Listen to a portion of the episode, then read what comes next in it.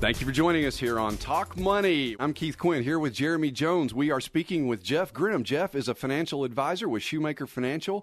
Jeff, good morning and welcome. How you doing today, Keith? Doing great, thank you, sir. Jeff, we wanted to ask you some questions about what you think is important when uh, someone is out there and they're looking for a financial advisor. What is kind of some of the questions that they need to ask and some of the issues they need to think about? Yeah, sure. I, th- I think one main question is who's on your team. Uh, is it a solo practice? You have a, a lot of folks folks you work with. That's a great point. Investment decisions are they made by an investment committee, like a mutual fund, or by one person? And how much experience is on that team? So, really, to trying to get an understand of, of not just understand who the advisor is, but who's behind them, because we talk an awful lot about that. Like if someone Jeff comes to see you, and you know they want to uh, start uh, a relationship with you, you've got all the resources as shoemaker behind you to help you take care of that client. Yeah, absolutely. Is the team made up of like a benefits department, like Shannon and Emily, you know, benefits specialists, so they're CFPs, CFAs, uh, experts in every field to help you research a client situation and make the right recommendation. Absolutely. And Jeremy, you know, of course, we again we try to do that. Uh, we have uh, CFPs on our planning department. Of course, you're a, a, certified financial planner as well. I am. I am, and we just try to bring all the resources to what we call our internal clients, which is our, the advisors, just like Jeff, and then also our external clients. So it's just kind of that process. Um, Jeff has all the support Jeff's job and what he does is relationships with people. I mean, Absolutely. And, and, that's what he does, and that's what he's supposed to be good at. Because that's that's what he's good at. Exactly. And he is good at it. So and so his clients and the people out there want to know, well, how do you support me, and and and so you don't have to know everything. I think that's a great point because could Jeff do my job? Absolutely, but he would have to spend all day doing it, just like I do, and he needs to spend all day with his clients. That's right, and so we try to bring all those tools that that he needs, and if there's questions that clients have and and the processing, so we bring all that around him and surround and support to that client, and that's that's an important factor. All right, Jeff. So now you've talked about, you know, you've asked them what, uh, who stands behind them, who's on their team. Uh, what's another question that you might ask? How will you make money from this relationship? Because you know, obviously, nothing out there is free. Everything right. has a cost to it.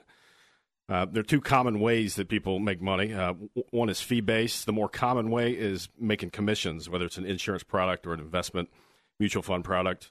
Fee based investments, an investment advisory representative can charge a fee. This this can be a wrap investment account where there's a percent of assets under management, or it could be a financial planning fee just for your advice, a flat hourly fee.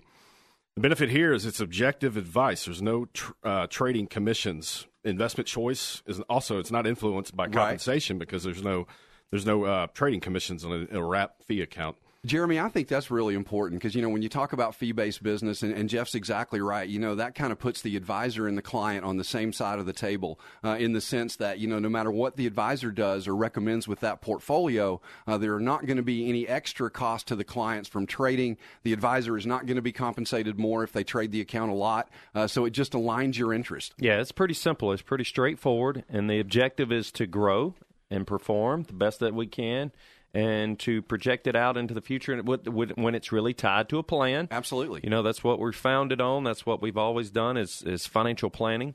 So, you know, whenever we invest and we manage money, it's managed for a purpose. So, Jeff, when you're going out there, talk to us about the, uh, the, the different ways that advisors work with clients. Yeah, there are two common standards of making recommendations. One is the fiduciary, and the other is the suitability doctrine. A fiduciary is an investment advisory representative. They could have a Series 65 or 66. Right. This is the highest standard, and by law, they are required to act in the best interest of their clients, putting their clients' interest ahead of their own at, at all times. And it's it's all about loyalty and care. They have to adhere to the duties of loyalty and care for their clients. So it's a recommendation that's best for now and the future. Their whole, it looks at their whole financial picture and makes a recommendation. Gotcha. Really focusing on you know putting that client first. Yeah, and it's also there. This is a fee-based advisor. Uh, this can, like I said earlier, this can eliminate a lot of a lot of problems of churning. And, Absolutely, and, and just making recommendations based on commissions. Now, what is the difference with the other standards? So you said one was the fiduciary, and then we have uh, suitability doctrine. Suitability, okay. This is less stringent. They're not legally obligated to put their interest ahead of their own, They're, but they are expected to dare, deal fairly with their customers. Right here to the suitability doctrine. So basically, when you're talking about a fiduciary, fiduciary is an ongoing responsibility. I mean, they as as they're paying us, that's an ongoing responsibility that we have to do to do no harm, to look out for the interest of the client. So it's an ongoing process, it's an ongoing review, it's ongoing meetings, it's ongoing conversations. With the suitability, in most situations there, that's just you have to do what's right for them at that moment. Right. So when you're meeting with them and you're giving them a recommendation, it has to be suitable at that time. But then the ongoing things might kind of start going away, and you not might not be responsible ongoing after that. So Absolutely. the fiduciary part is that do no harm on a regular basis. So I think there's a big difference in the two. Definitely is, and it's important to be aware of that. Now, Jeff, you also talk about, you know, what is something else that that people need to think about as far as the independence of an advisor? Yeah, I, mean, like we are, we're ind- independent advisors. We can we offer unbiased advice and recommendations.